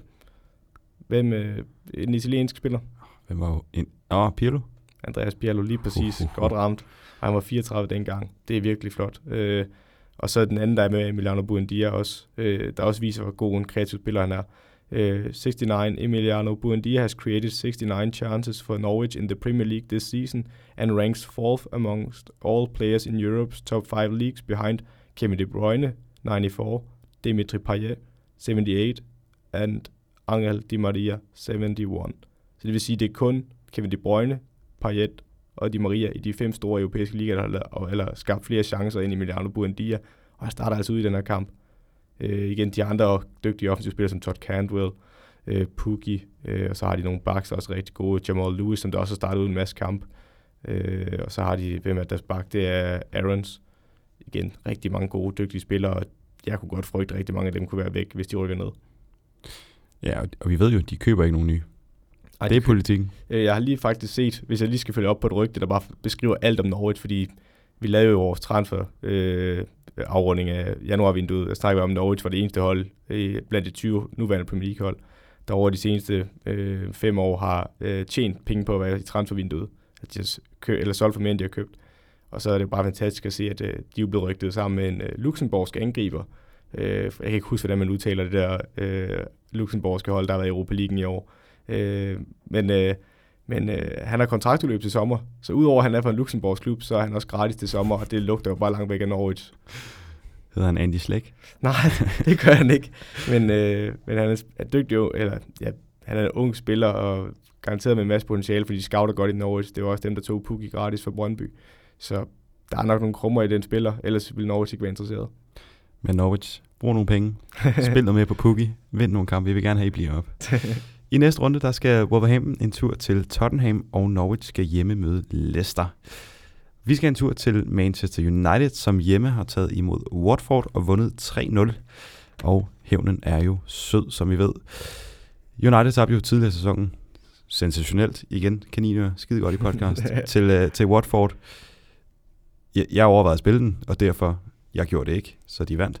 uh, men det startede den her gode steam hos Watford, som måske er ved at, at aftale lidt.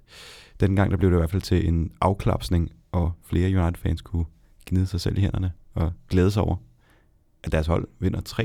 Det er man jo ikke øh, helt vant til. Altså jeg vil sige, at jeg var ærgerlig over, at jeg ikke så hele den her kamp, øh, fordi den blev jo ikke vist på dansk tv, øh, og det var jeg ret skuffet over, for nu havde jeg sat tid af til det, fordi jeg har været meget efter Ole Gunnar Solskjaer. Jeg var det igen i starten af den her podcast-afsnit. Øh, Øh, og jeg vil virkelig gerne se, om der er kommet mere, øh, om jeg kan se en mere klar, øh, definerbar spillestil i deres offensive spil, i opbygningsspillet, øh, når de skal frem til afslutningsspillet. Og det er lidt ærgerligt over, fordi nu vinder de 3-0, og jeg kan reelt ikke sige, om jeg har set øh, nogen fremgang på den måde, og det synes jeg egentlig er lidt uretfærdigt over for United og for deres fans, så det vil jeg øh, bare med det samme beklage. Øh, det skal jeg nok se, om jeg ikke kan få mulighed for at se den næste United-kamp. Øhm, men hvis vi skal tage alle de gode ting med for United den her kamp, som bare er meget umiddelbare.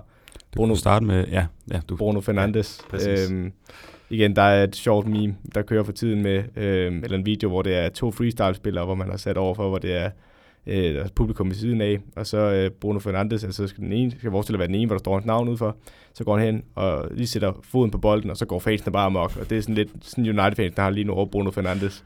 Øh, men det er med rette, han spiller rigtig godt lige nu. Øh, det er jo igen, det kan godt være, at han scorer sit første mål på et straffespark, der kan man så sige, det er rigtig godt spark ind i straffespark med øh, det der lille stop i sit tilløb, hvor han bare får Ben Foster vinket til den forkerte side. Jorginho hoppede. Lige præcis. Som folk mener, at Bruno Fernandes har startet. Men det, det er kontroversielt. Det vil vi følge op på. Ja, det, det kan jeg reelt ikke sige noget om, men jeg kan, jeg kan sige, at Bruno Fernandes tager et rigtig godt løb. Det er jo ham, der får straffesparket, eller det straffesparket bliver begået imod for en uh, stikning for uh, Daniel James. Og Bruno Fernandes er bare det link op, vi tit har manglet. Vi har tit sidder skilt.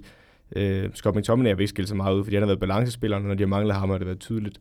Øh, men André Pieter og Fred har virkelig set øh, rigtig sløje ud, specielt i den offensive del i næste sæson. Og der er Bruno Fernandes, så ved jeg godt, at han spiller lidt en tier øh, i det her system. Øh, men, men det er bare rigtig godt, og det klæder den midtbane, at de kan, Martic og øh, Fred i den her kamp, kan være de mere siddende og holdende i, i en 4-2-3-1, og Bruno Fernandes får friheden til at komme op og støtte en Martial, Greenwood og James. Øh, så ja, det var rigtig positivt at se ham. I den grad. Enormt farlig spiller, og det er jo lidt, ja, United nu, nu har jeg heller ikke uh, kunne se kampen, som du siger, den blev ikke vist på dansk tv, uh, ikke før at den var spillet ja, i hvert fald. visning. Præcis. Uh, men som vi tit har snakket om, de mangler jo det her defineret med, hvordan sætter du et angreb op. Og når du har en spiller som Bruno Fernandes, som vi også sagde, da han kom til klubben, at det passer perfekt, fordi han kan jo bare gøre det på egen hånd. Ja, der er en situation, jeg kan ikke huske, hvad minuttallet er, hvad han gør det, men der er på et tidspunkt, hvor han glider sådan ud i siden. Øh, jeg kan ikke huske, om det er efter et hjørnspark, men det er i hvert fald, hvor han får lov til at ud i venstre side og køle den ind, hvor Harry Maguire kommer på den. Og igen, hvis han kan få lov til at ligge og drive der imellem, jamen, så gør det måske ikke så meget, at definerer bare spilstil. Altså, vi kan bare se øh, en Zinedine Zidane for eksempel i Real Madrid. Det er jo ikke fordi, han med sin Champions League-titler havde den mest, hvor de bare havde indøvet løbemønstre. Det var måske mere, at han pegede ego og sådan noget, øh, og formåede at få det bedste ud af hver enkelt spiller i stedet for. Øh, og så bare have en masse offensiv kvalitet det kan også være det lidt det samme Ole Gunnar Solskjaer. Jeg synes, der er mange ligheder mellem de to ting. Jeg synes så bare, ikke, kvaliteten er lige så stor øh, hos United overhovedet. Det synes jeg heller ikke, man kan diskutere. Men der er en masse potentiale. Øh, igen, når man ser en Anthony Martial, det mål, han laver, det er jo ikke mange fodboldspillere, der kan lave i verden, det der. Altså, den kommer til baglinjen, den ligner, den er ved at være død. Men så løber han bare ind i banen, og Ben Foster jagter ham, og så, jeg vil så også sige, det er meget passivt, at to Watford-spillere. Der er ikke nogen, der tør gå på ham, fordi hans fodarbejde er så hurtigt, og han dribler så hurtigt, og så fordi de ikke tør gå til ham, så chipper han lige over Ben Foster, og det er et rigtig flot mål, og det er jo det er så frustrerende at se en spiller som Anthony Martial. Det tror jeg også, United-fans vil kunne ikke genkende til. Fordi han er så dygtig, og han kan, hans spidskompetence med at fart, drible, en okay afslutter. Jamen, det, det er så smukt, når det lykkes, men, men nogle gange ser han bare så ugidelig ud og ikke laver nok for holdet. Øh, og bliver måske ikke sat i de rigtige situationer, men det må være frustrerende at se, hvad han kan præstere til tider, og han så ikke gør det mere øh, ja, konsekvent eller øh, regelmæssigt. Og så scorer han vel kampens bedste mål, det ved jeg ikke. Greenwood laver også en, en lille perle til 3 Nej, jeg vil sige, at Greenwood er rigtig, rigtig flot, men jeg vil også foretrække uh, Anthony Marshalls. Der er vi på samme hold. Ja, og men det er også det, fordi det kommer uventet. Man regner ikke med det chip der. Nej, og specielt det der foderbræt, han laver inden lige sådan bag om støttebenet, og jamen, han, det ligner lidt, han leger med dem, men, men det viser også bare, at de bliver jo hunderede for at gå til ham, fordi de tør ikke takle på ham for frygten for at begå straffesparket. Øh, måske fordi de så Bruno Fernandes første straffespark, men, men de tør bare ikke gå til ham. Øh, jeg vil så aldrig Rose Greenwoods mål. Øh, han er med i opspillet til det mål, også og han dribler og spiller den ud på kanten til Bruno Fernandes, og så lægger den ind til ham igen, hvor han kommer lige omkring feltkanten, måske lidt ind i feltet, og så klapper han det op under overlæggeren. Øh, og han er kun, så vidt jeg, ved, så vidt jeg husker, er han kun 18 år stadig. Det er jeg ret sikker på faktisk. Det er, jeg vil gerne tjekke det, men det kommer nok til at tage for lang tid. Så ja, lad os bare sige, at han er 18. Jeg er ret sikker på, at han er 18. Så. Max 19. Ja, men jeg, jeg vil gerne lægge hovedblokken og sige, at han er nok 18. Øh, han, ja, han er rigtig, rigtig spændende. Øh, så det ser lovende ud. Topkvaliteten hos Uniteds offensive spillere, i hvert fald potentiale, det kan blive, er rigtig stort. Øh, igen, jeg vil gerne se noget flere United-kampe for at vurdere deres spillestil øh, i mere detalje. Så kan du se næste uge, hvis den bliver vist i hvert fald, at uh, United de skal en tur til Everton, og Watford de skal hjemme møde Liverpool, som du sikkert også kan se. Men i hvert fald så skal vi en tur til Arsenal, som hjemme har taget imod Everton og vundet 3-2. Og selvom det jo ender meget godt, så starter det rigtig skidt. Og du skriver til mig inden kampen, Richarlison og Cavaloon over for Lewis og Mustafi. Spændende. Og jeg skriver bare, de moser dem.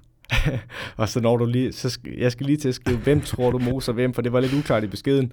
Og der når du så at sige, at, at det gør selvfølgelig David Lewis og Skodran Mustafi, fordi de er Premier Leagues to bedste centerbacks. Ja, og det, særligt sammen. og der vil jeg jo så bare lige sige, den jinx, vi snakkede om tidligere. Ja. Bare minuttallet, da Calvin Lewin scorer, han scorer i det første minut i kampen. Øh, så er det det at skrive, øh, øh, jeg kan ikke huske, hvad jeg skrive, men det er et eller andet i retning af, hvad, hvad sagde du, eller sådan noget. Det var, det var bare peak din jinx. Jeg er bare ikke heldig. Lad os sige det sådan. Men, jeg er heldig, at jeg kan få lov at sidde her og, og snakke ud om det. Det er også dejligt nok. Men i hvert fald så... Øh, er, der, er der farligt spil? Øh, du får ikke mig til at sige nej. Men jeg, jeg, vil ikke sige, jeg vil ikke sige, det er farligt spil. Øh, en fod i hovedhøjde? Jo, du kan godt vurdere den, men jeg vil også sige, at det var enormt hårdt dømt, hvis du tager den der. Øh, hvis jeg i stedet for, jo, som Arsenal-fan, kan man da godt føle sig uretfærdigt behandlet på den her konto. Øh, jeg vil ikke fuldstændig afvise, at den kan dømmes. Øh, men jeg vil også sige, at den vil være hård. I stedet for vil jeg jo så ret mit søgelys mod David Lewis, der prøver et hovedstød med skulderen. Det, det er jo som regel rigtig godt centerforspil, når man ikke rammer den i første omgang. Og det er jo det, der giver dem chancen. Så hvis han bare havde hættet den ordentligt væk, så havde vi ikke haft den diskussion. Det er brændslukkeren. Men øh, jeg har jo rost Calvin Lewin meget her i, i podcasten. Jeg er ikke helt tosset med ham mere. Nej, det kan jeg det godt forstå. Men øh, jeg vil så lige, igen, den, jeg tror, den sidste, jeg har fået op til Joe her på Twitter. Øh, den hedder 10 plus. There are nine players in Europe's top five leagues age 22 or younger who have scored 10 plus league goals this season, with Everton the only side to have two players who have done so. Så det er de to eneste under 22, der har scoret over 10 mål. Øh, og Calvert har scoret 12, og Richarlison har scoret 10. Vi snakkede lidt om det sidste afsnit med Richarlison, han er stadigvæk rigtig ung og lovende. Øh, de to sammen, det er bare en rigtig, rigtig farlig cocktail. Ja, jeg, jeg må også indrømme, jeg kan stadig godt lide dem. det, det, det er sgu i orden, det de laver. Men, øh, men i hvert fald så får Arsenal venten til, til 2-1 med to lækre mål. Ja, igen, en af den, nok den Arsenal-spiller, jeg faktisk er mest vild med for tiden, det er... Aubameyang. Nej, det, det, det, ja, det, det, det er ikke rigtigt. Det er Bukayo Saka øh, for venstre bak. Han, øh, han er virkelig dygtig offensiv. Jeg vil så sige, at den her kamp, han har tre horrible situationer i anden halvleg, hvor han bare taber bolden til en Everton-spiller på en halvdel, og det, det, er, det er alt, alt, alt for meget. Det må slet ikke ske på det her niveau. Men det, han laver her i første halvleg, og de offensive kvaliteter, vi har set i nogle af de andre runder også, det er ham, der slår et flot indlæg ind til Eddie Nketiah, øh, der laver et rigtig godt, øh, rigtig god afslutning på det indlæg. Øh, Ægte angriber. Ægte angriber, ja. Og igen, så til 2-1-målet var det Aubameyang. Det er David Luiz, der ligger en aflevering op igennem kæden, hvor Aubameyang bare løber forbi Evertons forsvar. Det vil jeg så også sige. Everton, jeg skrev det til dig, de var så tæt på at ryge en skamkrog. Øh, jeg ved godt, at den her kamp ender 3-2, og x øh, for Understat, hvis jeg lige tager den med. Den hedder øh, 1,35 til Arsenal og 1,79 til Everton, øh, hvilket godt kunne vise, at det var et misvisende resultat, øh, resultat 3-2. Det er slet ikke den opfattelse, jeg har den her kamp. Jeg synes, Arsenal er klart det bedste hold, specielt i første halvleg. Øh, og så øh, specielt Everton i første halvleg er meget kynisk og scoret to mål øh, efter nogle indlæg og nogle hjørnespark. Øh, eller nogle efter aggressive angriber, ja, vil jeg bare lige hvor, sige. Hvor de bare opsøger chancerne, ikke? Øh, men ja, øh, jeg synes, det er virkelig ringe forsvarsspil på 2-1-målet øh, af Everton. De står i den her 4-4-2, og jeg synes, afstanden mellem kæderne, den bliver for stor, og jeg synes, måske ikke afstanden så meget mellem kæderne, men mere, at forsvarslinjen er så høj, uden der er pres på boldholderen, for David Luiz får lov til at løbe alt for langt om med bolden. Øhm, og så kan Aubameyang bare lave det her løb imellem, og mellem bakke og centerforsvar i, øh, eller i øh, Evertons højre side. Og der, der er bare en gylden regel, der hedder, hvis der ikke er pres på boldhånden, så bliver man nødt til at falde. Øh, og hvis der er pres på bolden, så kan vi godt stå højt og lægge, øh, så kan vi godt tillade det, hvis så den aflevering, han som regel vil slå, den er så presset, at den ikke kommer til at bekymre os. Men fordi der ikke er pres på bolden, så kan han bare løbe ind i det her rum, og så er Evertons forsvar, de har jo ikke pace til at kunne følge med, specielt ikke over i den side, hvor Jeremina ligger. Øh, og det blev bare udstillet her. Men godt udnyttet af Arsenal. Og hvem tænkte du på, da han lagde den over i det lange hjørne der? Hvem jeg tænkte på? Da Aubameyang han lige ligger den iskøligt over i højre side. Det har jeg, det har jeg virkelig en kommentar til. Du vil ikke sige det? Nej, jeg, jeg, jeg ved ikke lige, hvad du fører mig hen. Nej, det er bare en vis franskmand, som måske oh, til Henri. har gjort det et par gange før. Ja. Det sagde du, ikke jeg. Ja, ja jeg vil godt, det, det synes jeg faktisk lidt mindet om. Det kan godt have ret i. Det var, jeg var lige langt væk på den. Lækker, lækker afslutning. Men ja, jeg vil godt lige igen, så scorer Richarlison øh, den til 2-2. Øh, men det er et flot mål, Arsenal laver til 3-2, hvor Peppe lægger den ind, øh, hvor han lige trækker lidt ind i banen, øh, og til sit venstre ben lægger den ind for kanten i højre side. Flot hostet Aubameyang. Men Arsenal de er jo tæt på at smide det hele til sidst. Everton presser virkelig på til sidst. Og i min verden, så synes jeg, at Arsenal var det bedste hold, i hvert fald over en time af den her kamp. Øh, og bør bare køre den hjem. Men det virker Arsenal ikke til at være i stand til for tiden. Heldigvis så øh, er Bernd Leno dernede, og ja. han tager altså nogle øh, lidt vilde bolde. Ja, og jeg vil igen sige, øh, det er jo tidligt i øh, Arsenal-processen, og det kan godt være, at folk mener, at dømmer lidt uretfærdigt med for eksempel Mourinho i Tottenham. Jeg synes bare stadigvæk, Arteta er mere et ubeskrevet blad, øh, og den offensive spillestil, jeg kan godt se, hvad det er, han prøver på. Øh, der er nogle klare begrænsninger ved det, men øh, ja, og den, det vil jeg så også lige vende tilbage til med Everton, fordi som jeg sagde med Newcastle sidste uge mod Arsenal, hvor Arsenal kører dem over, de skulle jo prøve at lægge et højt pres på dem, fordi det Arsenal har været deres kryptonit under Arteta, at centerforsvaren ikke har været god nok til at finde nogle rum til at spille ud fra, øh, og de forreste ikke været dygtige nok til at løbe til position til at kunne være spilbare. Og det prøver Everton ikke rigtigt i den her kamp, så det synes jeg også lidt i skamkronen over det. det. Det er ikke godt nok. Og nu har du været inde på det, men, øh, men stor ros til de unge spillere, Enketia og Bukayo Saka. Hvis man følger mig på Twitter, så er man ikke i tvivl om, at jeg godt kan lide ham i hvert fald. Ja, du har bønfaldt ham lidt om at blive i Arsenal. Ja, det har jeg. Lidt, det har jeg. Øh, lidt ydmygende besked. Du er i hvert fald nede på knæ næsten sådan rent øh, sprogmæssigt. Ah. det er fordi, jeg ikke er så stærk i det engelske, så bliver det hurtigt noget, øh, noget værre noget. Men i hvert fald spændende, øh, spændende spiller Raf, vil jeg sige. Og spændende, at øh, Nketiah ikke var god nok til Leeds, og så går han ind og... Ah, okay, jeg vil ikke sige, at han brænder Premier League af, men... Men det er, du har en rigtig god pointe, fordi det, det viser også bare, altså, ud over fodbold er et spil, hvor øh, det er de mindste ting, der kan afgøre det. Altså for eksempel en håndboldkamp der, eller en basketballkamp, der er så mange scoringer i en kamp, at hvis du laver en fejl, det betyder måske ikke så meget over en hel kamp, for du har så mange andre muligheder for at gøre det godt igen. I en fodboldkamp, du har så lidt mulighed for at afgøre en fodboldkamp, øh, og selvom du dominerer en fodboldkamp, jamen, så er det en fejl, der kan koste dig, hvis du ikke har udnyttet dine chancer.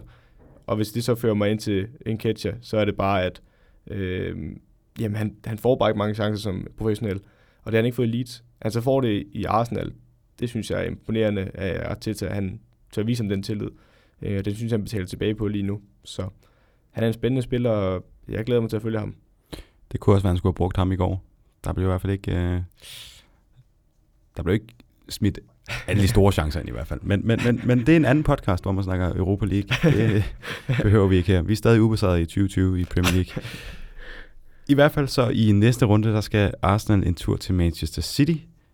Jeg ved, stadig, jeg ved faktisk ikke, om der er kommet datoer på de kampe der. Men City skal jo spille den her finale, som vi har sagt et ja, par gange nu. det bliver nok et midtugekamp igen. Ja, det må vi forvente. Og Everton, de skal hjemme møde Manchester United. Vi skal en tur til Liverpool i rundens sidste kamp. En mandag aften kamp. Siger, nej, det er rigtigt, ikke? Det var en mandag kamp, ja. ja. Jeg blev helt forvirret nu. Hvor de vinder 3-2 over West Ham. Og som jeg har skrevet som det første, Liverpool vinder selvfølgelig det, det er snart det, bare en selvfølgelig, er det ikke? Altså, mit problem med den her kamp, det er, som jeg også snakkede med nogle af jer andre her på journalistikstudiet om, øh, om tirsdagen, øh, altså dagen efter kampen, der, øh, hvis det havde været hvilket som helst alle hånden i Liverpool, så havde jeg jo sablet dem. Og det er ikke, fordi jeg er Liverpool-fan, øh, vil jeg gerne understrege. Det er mere, fordi jeg har set det her så mange gange i sæsonen, fordi de spiller ikke en god kamp. Altså, det gør de vidderligt ikke. Øh, jeg ved godt, x igen for Understat, den siger, at øh, Liverpool har 2,57 øh, expected goals, og West Ham har 0,62. Så på den konto ligner det jo en klar Liverpool-sejr. Øh, men de havde ikke kontrol over den her kamp. Det havde de bare ikke. Øh, men igen, så kan jeg jo igen sidde og sige, jamen, det er for dårligt. Og det er det egentlig også, at de ikke gør det mere klart over det her West Ham-hold. Men, men igen, vi står bare tilbage med, at Liverpool har vundet, og det er mig ubegribeligt, hvis Liverpool går igennem den her sæson 38 kampe uden at tabe en kamp. Det kan jeg simpelthen ikke forstå, fordi de har haft i hvert fald en håndfuld af kampe, hvor jeg kan fortælle, de har en Wolverhampton, måske endda to Wolverhampton-kamp, hvor Wolverhampton kan tage point fra dem. De har en kamp mod United på udebanen, hvor de spiller en horribel fodboldkamp, og alligevel får uafgjort. Øh, og de har flere der også mod Watford, hvor de også er presset, hvor øh, det var i Nigel Pearson første kamp som træner for Watford, hvor de med rette kunne have taget point. Øh, Aston Villa kunne også have taget point for Liverpool i den kamp, hvor de havde dem på hjemmebane. Så igen, men vi står tilbage med Liverpool 2-3 point, og øh, det viser bare, hvilken ryggrad det her hold har. Ja, de kommer også bagud 2-1, men øh, det er jo ikke helt nok, når Fabianski han vælger at få en jernblødning ja, og simpelthen droppe. Han er ellers gammel Arsenal-mand. Han kunne godt lige... Ja, det kunne han godt have gjort for jeres, øh, jeres rekord, men jeg vil gerne lige, inden vi dykker helt frem til droppet, fordi det, det er elendigt mål med spiller Fabianski. Det tror jeg ikke, der er nogen, der... Altså, det kan alle se. Jeg vil så gerne i rose øh, West Ham, fordi vi har også været meget efter David Moyes. Ja, hvis man bare spoler tilbage til sidste afsnit, var jeg meget efter ham. Øhm, men de laver et rigtig flot mål øh, efter en dødbold her fra et hjørnespark, hvor øhm, det er Issa Diop, der ender med at hætte den ind. Men det løb, de laver, de laver nogle forløb inden, hvor Issa Diop han står ved den forreste stolpe omkring Gini Wijnaldum. Øhm, og så laver Declan Rice et løb på tværs af feltet. Og det, der er genialt, det er, at det løb gør, at Diop han træder lige lidt op i banen igen, op mod det lille feltkant, det område, hvor Gomes dækker. Men fordi Declan Rice laver løbet på tværs af feltet øh, og løber forbi Gomes, så Gomes bliver lige fixeret i et splitsekund på ham. Lige tager et skridt til den side, så kommer Isa Diop på den rigtige side af ham, lidt foran ham og øh, ind mod mål. Og så kan Isa de ophætte den ind til 1-1. Og det er rigtig flot lavet, for det tror jeg, det tror jeg næsten er designet. Så flot detalje. Og så kan vi vende tilbage til Fabianski. Det er en elendig afslutning af Salah. Altså jeg synes også, han har haft nogle... Salah i første sæson i Liverpool var han, jeg kunne sparke alt ind. Altså det er helt vildt, hvad han sparkede ind i den sæson. Det er jo ikke, fordi han er en dårlig fodboldspiller, øh, men Salah er bare den spiller, det er, fordi han kommer frem til så mange chancer, fordi han er så dygtig til at komme frem til dem. Men jeg synes, hans evne som afslutter, det, den er svigtet ham meget specielt i denne sæson. Og det her det er bare et godt eksempel. Nu ved jeg godt, at den går ind, men det er jo en horribel afslutning. Den skal han altså noget mere ud af. Jeg ved godt, det er igen vanvittigt at sige om en spiller, der har scoret, ikke? Men, men det er jo kun fordi Fabianski, han dropper fuldstændig mellem benene på den afslutning der. Men altså, det er jo bare Liverpool i nødskal. De vinder i år. Og øh, hvis ikke det ser ud til, at de skal vinde, så får de lige lidt... Ej, det, det vil jeg ikke sige. Jeg vil ikke sige hjælp. Men, men, men, men de får mænd, og de vinder, og de kan blive øh, mestre i løbet af de næste fire kampe. Altså, inden vi går ind i april, hvilket er fuldstændig vildt. Ja, det, det, det kan ikke være sket før. Det tror jeg simpelthen ikke. Det er det heller ikke, tror jeg. Og jeg vil så også lige en sidste detalje. Noget, man ikke overser. Trent Alexander-Arnold har to assist i den her kamp.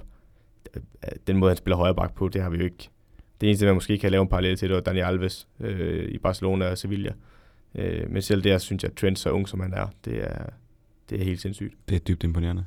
Og de næste fire kampe, der skal de altså møde Watford, Bournemouth, Everton og Crystal Palace. Der kunne godt ligge nogle point der, kan man sige. Der, der, kunne, der kunne godt ligge 12 point der. det kan man også godt sige. Men øh, det bliver i hvert fald spændende at se. Jeg, jeg, jeg har lyst til at sige, at jeg tror på det.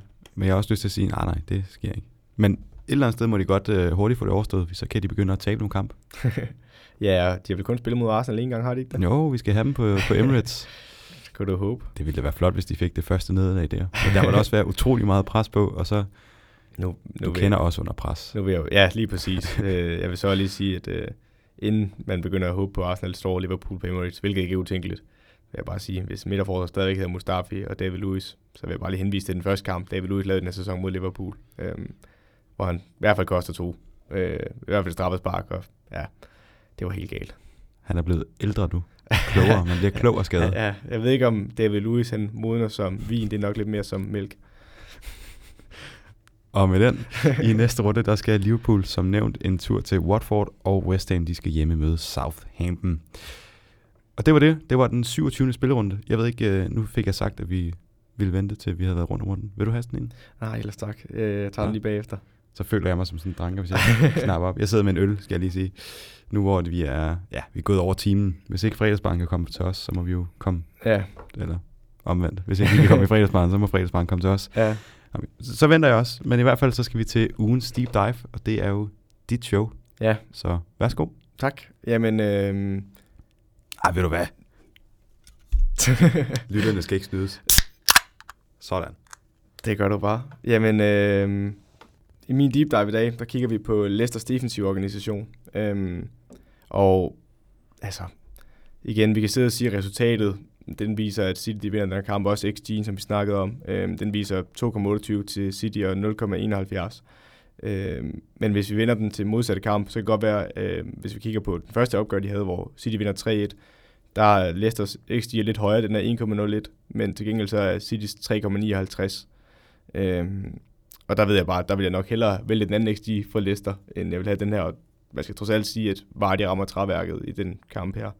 Øhm, så jeg synes, der er nogle ting her i statistikken, der også viser, at Leicester gjorde noget rigtig specielt defensivt. Øhm, og det, jeg synes, de gjorde rigtig godt, det var, at de formåede med en formation og en taktisk øh, udgangspunkt og spillestil, at de stod godt defensivt, men det øh, gjorde ikke, at de ikke havde nogen kontraangreb. For det er godt det, man kan stå lidt nogle gange, når man spiller mod hold, som City, der er så gode i possession og opbygningsspillet, at de bare kvæler dig til sidst, fordi du har hele kampen bare løbet og jagtet bolden. Du får ikke de her aflastningsangreb, hvor du får lov til at være dem, der angriber, og får lov til at skabe chancer, og få skubbet ud og få skubbet kæden op. Øh, men det gjorde Leicester her, øh, med den formation, de øh, spiller med. Øhm, og hvis vi lige starter med Citys formation, for at man lige forstår, hvad det er, de spiller imod, så spiller de en 4-3-3 øh, City, Kyle Walker, eller Ederson, Ederson på mål, Kyle Walker højre bak, Fernandinho eller Laporte i centerforsvaret, øh, men de på venstre bak, Rodri som sekseren, Gündogan og Kevin De Bruyne som øh, de to otter ved siden af. Så har vi David, jeg kan huske, nej det er Bernardo Silva, er det Bernardo eller David Silva? Jeg tror, det er David Silva, ikke?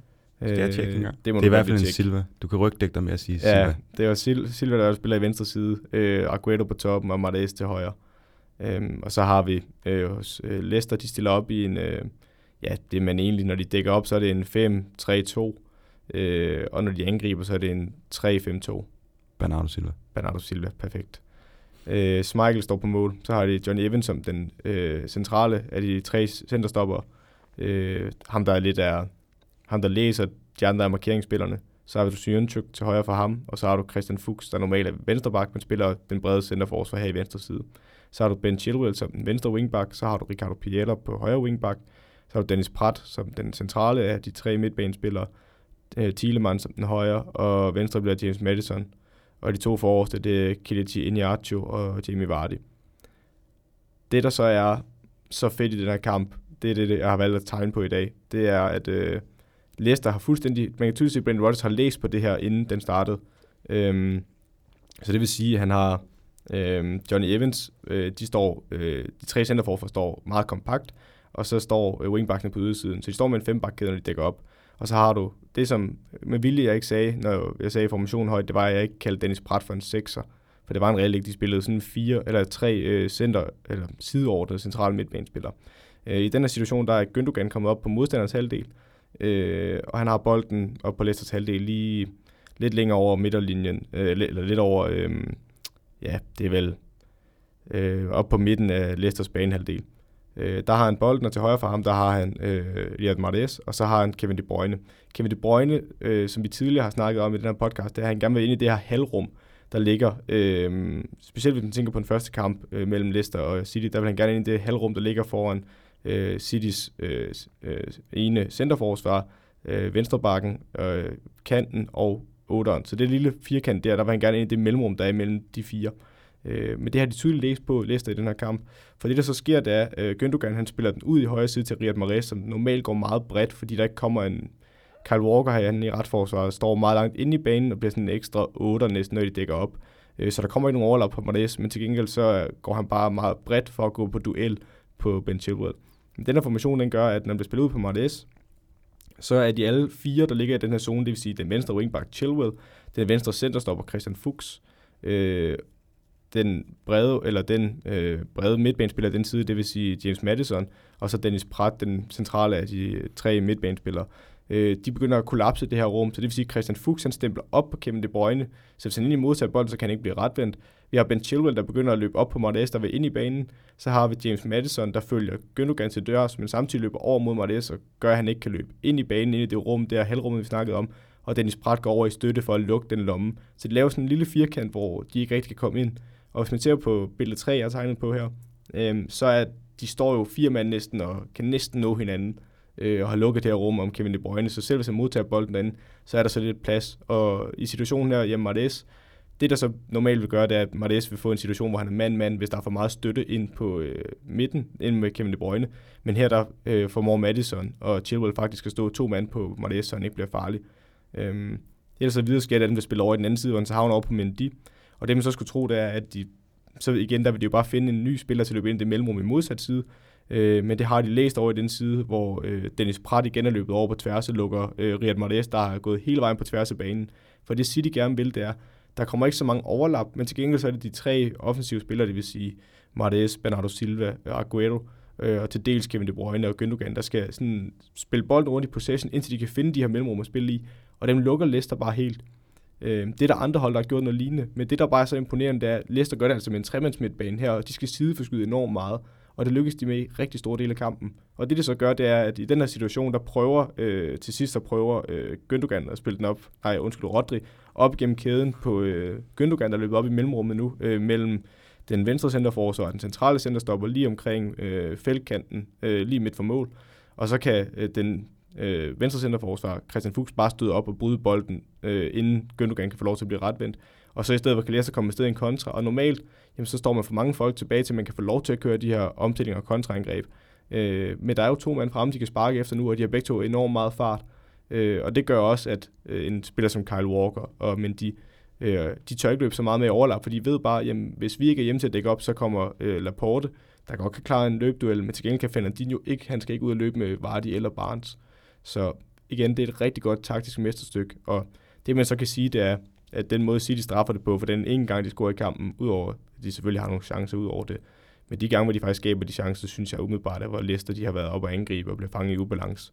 Og den, hvor de scorer dem, har Leicester driver bolden, og der bliver mellemrummet fra øh, Madison og Pratt ud i den side, øh, ned til deres øh, midtbag eller, eller øh, forsvarskæde, det, det bliver for stort, og der, når man sætter fart, så har de midtbanespillere ikke fart nok til at kunne fange ham, så kan han få lov til at drive bolden ned, og til spiller den bredt til Jesus. Så når Leicester de har stået ned i forsvaret i den her kamp, så har de stået godt, og de har haft mulighed for de her eller afviklingsangreb. Så ros til Brendan Rodgers herfra. Og ros til dig. Tak. Som altid. Det var dejligt at have lidt nørderi med igen. Nu havde vi lidt meget... Øh, ja, finans og ja, finans og, ja, præcis. Så, ja, det, Som vi får mere af. Ja, det kan vi lige... Når du lige har haft citat til Ja, det kan godt være, at vi lige skal til sidst lige nævne. Ja, Eller det skal vi da, helt ja, sikkert. helt sikkert. Men i hvert fald, igen, kæmpe ros. Tak. Du lagde jo lidt pres på mig i din intro. Det her ja, lige aftalt det. inden. At, uh... Jeg tror faktisk, du ville nævne det, da vi startede med at snakke, men det var, ja, det, det var i går. Klokken var mange. Jeg tænkte, nu kører vi fuld på, så folk kan glæde sig. Men i hvert fald, super duper. Og lad os gå videre til citattabellen, så vi kan komme videre. jeg har taget, øh, øh, jeg har taget, ja, jeg har taget et citat, men det er hele, ja, det, det er Jürgen Klopps brev og du ved, hvad jeg mener. Og hvis man ikke har læst det, så skal man virkelig gå ind og læse det, fordi det er, det er genialt. Det er en ung Manchester United-fan, der har skrevet til ham. Jeg ved faktisk ikke, hvor gammel han er, men han er vel under 10 i hvert fald. Ja, det tror jeg også. Ja. Lad os, lad os sige, at han er 9 år gammel. Ja, det er liggende her måske. Så det kan være, at jeg lige kan tjekke. Nej, står bare, han er, han er i hvert fald ikke så gammel. 10 år gammel, står der. Godt ramt. Yes, det er, altså, jeg kan, min, kan mine børn. Men, men i hvert fald så, så har han skrevet til ham, at uh, nu kunne han godt snart tænke sig, at Liverpool stoppede med at vinde, sådan så at, uh, Manchester United eventuelt kunne vinde mesterskabet. Og øh, så har Jürgen Klopp sendt ham et lille brev tilbage, hvor han øh, skriver lidt om, at øh, han kan ikke bare lade Liverpool tabe, fordi at det er hans job at få dem til at vinde, og der er en masse mennesker, der håber på, at de vinder, og dem vil han jo heller ikke skuffe. Øh, og så har jeg, ja, man skal læse hele brevet, men jeg har taget et lille citat ud, som jeg mener indkapsler selve brevet, og hvad han egentlig et eller andet sted mener med det. Det, der ligger i det citat i hvert fald. Det, jeg har taget med, det er, øh, det er en del i brevet, som er næsten til sidst. Ja, sådan lige der omkring.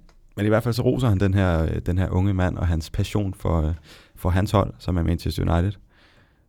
Hvor han skriver, Manchester United are lucky to have you. Ja, og Og du skal selvfølgelig, nu ved jeg, at du har læst brevet, så måske lige tage hele brevet med, og ikke ja, kun... som kontekst. Ja, lige ja. præcis. Øhm, ja, og nu inden, øh, fordi jeg synes godt nok, du har taget meget med for Liverpool her på det seneste, også med Werner i sidste uge. Jeg er blevet vild med Liverpool, lad os sige det sådan. men, men ja, det, øh, igen, nogen vil jo sige, at det er lidt en PR-øvelse for Liverpool og for Klopp. Øh, det er, man er meget kynisk. De kan jo have en pointe til en vis grad, at de ved jo godt, Liverpool og Klopp, når de svarer på det her, hvad de får ud af det. Øh, de kan jo ikke få en anden positiv historie. Men omvendt så tror jeg også bare, at det er bare Klopps natur.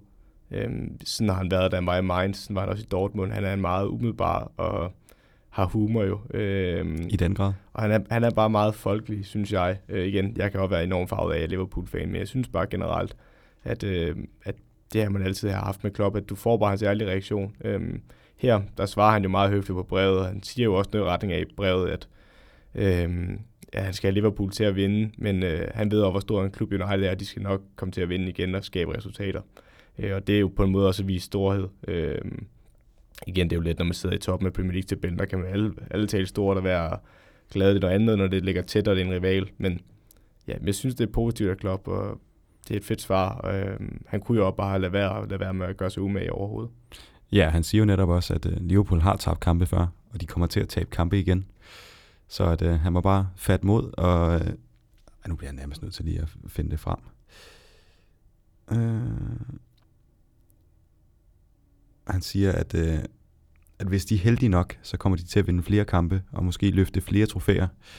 Og han håber ikke, at øh, den unge fan bliver alt for skuffet, fordi selvom de øh, to klubber er great rivals, så øh, deler de også en vis respekt for hinanden, og for ham, der er det det, som fodbold handler om. Der er ikke noget i det brev, som, som ikke taler direkte i hjertet på mig i hvert fald. Nej. Jørgen Klopp, han har fået en øh, stor status hos mig. Ja, men jeg synes også, det er positivt, så den skal i hvert fald op i det positive ende af citattabellen. Hvor den lige skal placeres? Mm, Jeg finder lige tabellen frem. jeg synes, den er i hvert fald over midten, men jeg Ja. synes ikke, jeg synes også, man skal være, altså det er jo, jeg synes, man kan jo sagtens sidde og sige det der, når man, det er jo stadigvæk lidt noget PR. Det er helt ærligt, selvom jeg er stor fan af klub. Øh, og jeg tror også, jeg mener det her. Men ja, den er positiv, men den skal være lidt over midten, og måske lidt højere op end det. Så Hvad vi, har du der? Vi er klart under øh, Peter Crouch, og øh, det Ja, citat, som jeg ikke har lyst til at kalde racisme-citatet, fordi det er antiracisme-citatet. Ja. Så har vi øh, som det næste, der kommer, Mourinho. I was rude to an idiot. uha. Det synes jeg jo var så sjovt. øh, Og så har vi den næste, det er The Fun is Back. imellem de to måske. Hvem de to? Ja, det synes jeg. Og så skal vi se, fordi at den, øh, den grafiske afdeling har været lidt på ferie. Ja, øh, det, En altså, all-inclusive til Tenerife, skal vi kalde det det? Ja, øh, nu kan man jo så igen, den grafiske afdeling består af primært to personer, og de to personer sidder her i lokalet, så, og ingen af os har lavet Tenerife, så det er et rigtig godt spørgsmål, hvad der er sket. I hvert fald, den kom ikke lige op i sidste uge, men det, det, det lover jeg, den gør i dag. Ja. Det lover jeg. Jeg laver den i, i en bil på vej til Forborg. Og mere har jeg ikke at sige om den sag. Men, øh, men imellem uh, The Fun is Back og I was rude, but I was rude to an idiot. yes. Det aftaler vi. I hvert fald dejligt citat. Jeg havde faktisk regnet med, at den skulle komme øh, op i toppen. Men det tør du måske ikke, når det er Liverpool. Ej, men jeg synes, Du elsker jo Klopp. ja, jeg er, altså, igen, han er mit kæmpe træner Og, i også før Liverpool. Lige præcis. Jeg var rigtig glad for mit Dortmund også, og har også læst meget om min Mainz. Men ja, jeg synes, det kan godt være, det er lidt, fordi det er en, jeg jo ikke vil være bias, men jeg synes også bare, at det, det, det er let at være god i brev, når man sidder i toppen af Premier League med så stor en afstand. Det, så er det let at være stor i sindet. Og så er Mourinho-citatet jo bare Ja, fantastisk. Det, jeg synes, det er så sjovt. Øh, igen, jeg er ikke den største fan af ham, men det der, det kan han altså lige citater. Nej, han går ud og vasker hænder, så overhovedet ikke. men, øh, men ja, vi placerer den der, og så holder vi øh, weekend. Jeg skal bare lige runde af, ja, og nu er det jo ikke for at... at Ej, vi skal lige, Og- inden, øh, Nå, jeg, vi vil, jeg vil lige sige noget inden. ja, så, Det er jo, øh, vi har fået vores special på plads, den næste, og den bliver optaget onsdag. Regner med, at den udkommer fredag, ligesom de andre, måske torsdag, hvis... Øh, onsdag. ja, det er onsdag, vi skal optage. Er det den tredje? Nu bliver du i tvivl. Nej, det er den fjerde så. Det er den 4. ja. Den onsdag den 4. Okay, ja. Ja, det passer. Der, der er lidt meget her, Ja, der kommer. men der optager vi den i hvert fald. Øhm, og der skal vi jo så, øhm, den udkommer så, som jeg sagde, torsdag eller fredag. Formentlig fredag. Og øh, der skal vi have vores gæst med, og det er Kenneth Kortsen. Øhm, og det er, Danmarks førende sportsøkonom. Danmarks førende sportsøkonom lige præcis. Så det bliver rigtig fedt. Så der kommer vi, jeg ved godt, jeg snakker om City-sagen sidst, det kommer vi til at gå endnu mere i dybden med. Øh, afsnittet kommer primært til at handle om øh, økonomien. Øh, lidt, vi starter lidt med noget generelt i fodbold, øh, i hvert fald planen, men så bevæger vi os meget hurtigt over i noget Premier League og snakker om, øh, hvilke indtægter og udgifter har en Premier League-klub, øh, ejerskab af Premier League-klubber, hvad, hvad, hvad vil det sige at være en god ejer af en Premier League-klub, hvad er en dårlig. Så kommer vi også ind på noget financial fair play, øh, og City-sagen til sidst, øh, hvis vi når det, og det, øh, det glæder jeg mig super meget til. Det her, jeg har virkelig haft det her i horisonten i lang tid. Så kan alle de økonomiinteresserede også følge med. Jamen jeg synes, igen, øh, hvis man er økonomiinteresseret, ja, men jeg synes også, det er vigtigt som fodboldfan, hvis man virkelig brænder for sin klub, at man har en forståelse af, hvad det egentlig indeholder, fordi det kan være meget let at sidde som Arsenal-fan og sidde og sige, jamen, hvorfor bruger de ikke nogen flere penge? Det kan være meget let at sidde og sige som... Eller Norwich-fan. Ja, Norwich-fan for eksempel, eller jamen, altså, der er rigtig mange, hvor man sådan noget, man måske ikke tænker over så dagligt, men det slår ind måske lidt, at jamen, hvorfor hentede de ikke den spiller, eller øh, hvorfor går det ikke bedre for min klub? Det kan der måske være nogle grunde til, at ligger uden for fodboldbanen, og det synes jeg bare er fedt, at vi får lov til at se op. Og så er det jo noget, vi har teaset for efterhånden, en 3-4 afsnit. Og det er noget, vi har kæmpet hårdt for. Du har været lagt på is. Ja, der var lige... Øh... Du er inde i varmen igen. Ja, altså... Men det er jo fordi, at da du starter, der er han jo bare øh, sportsøkonom. Men i mellemtiden, der er han altså blevet Danmarks førende ja. Og, og vi, er, vi, vi er utrolig stolte. Det er vi. Og vi glæder os. Det bliver super fedt. Det gør det i den grad. Og jeg, nu har jeg set, hvad du har forberedt. Og jeg skal altså lige hjem og, og læse op, som man kan sige. Jeg glæder mig. Du glæder dig. Helt vildt. Helt det, vildt. Det er fredag. Vil du have lov til at, at lave nummer to lyd, eller du vil, du vil ikke have det på dig, at du er dranker og... Nej, det vil jeg ikke. Øh, og, det får du off ja. Off ja. Perfekt. Men i hvert fald så vil jeg sige uh, tak til dig, Søren. Selv tak, Morten. Og mange gange tak til lytteren, og glædelig weekend.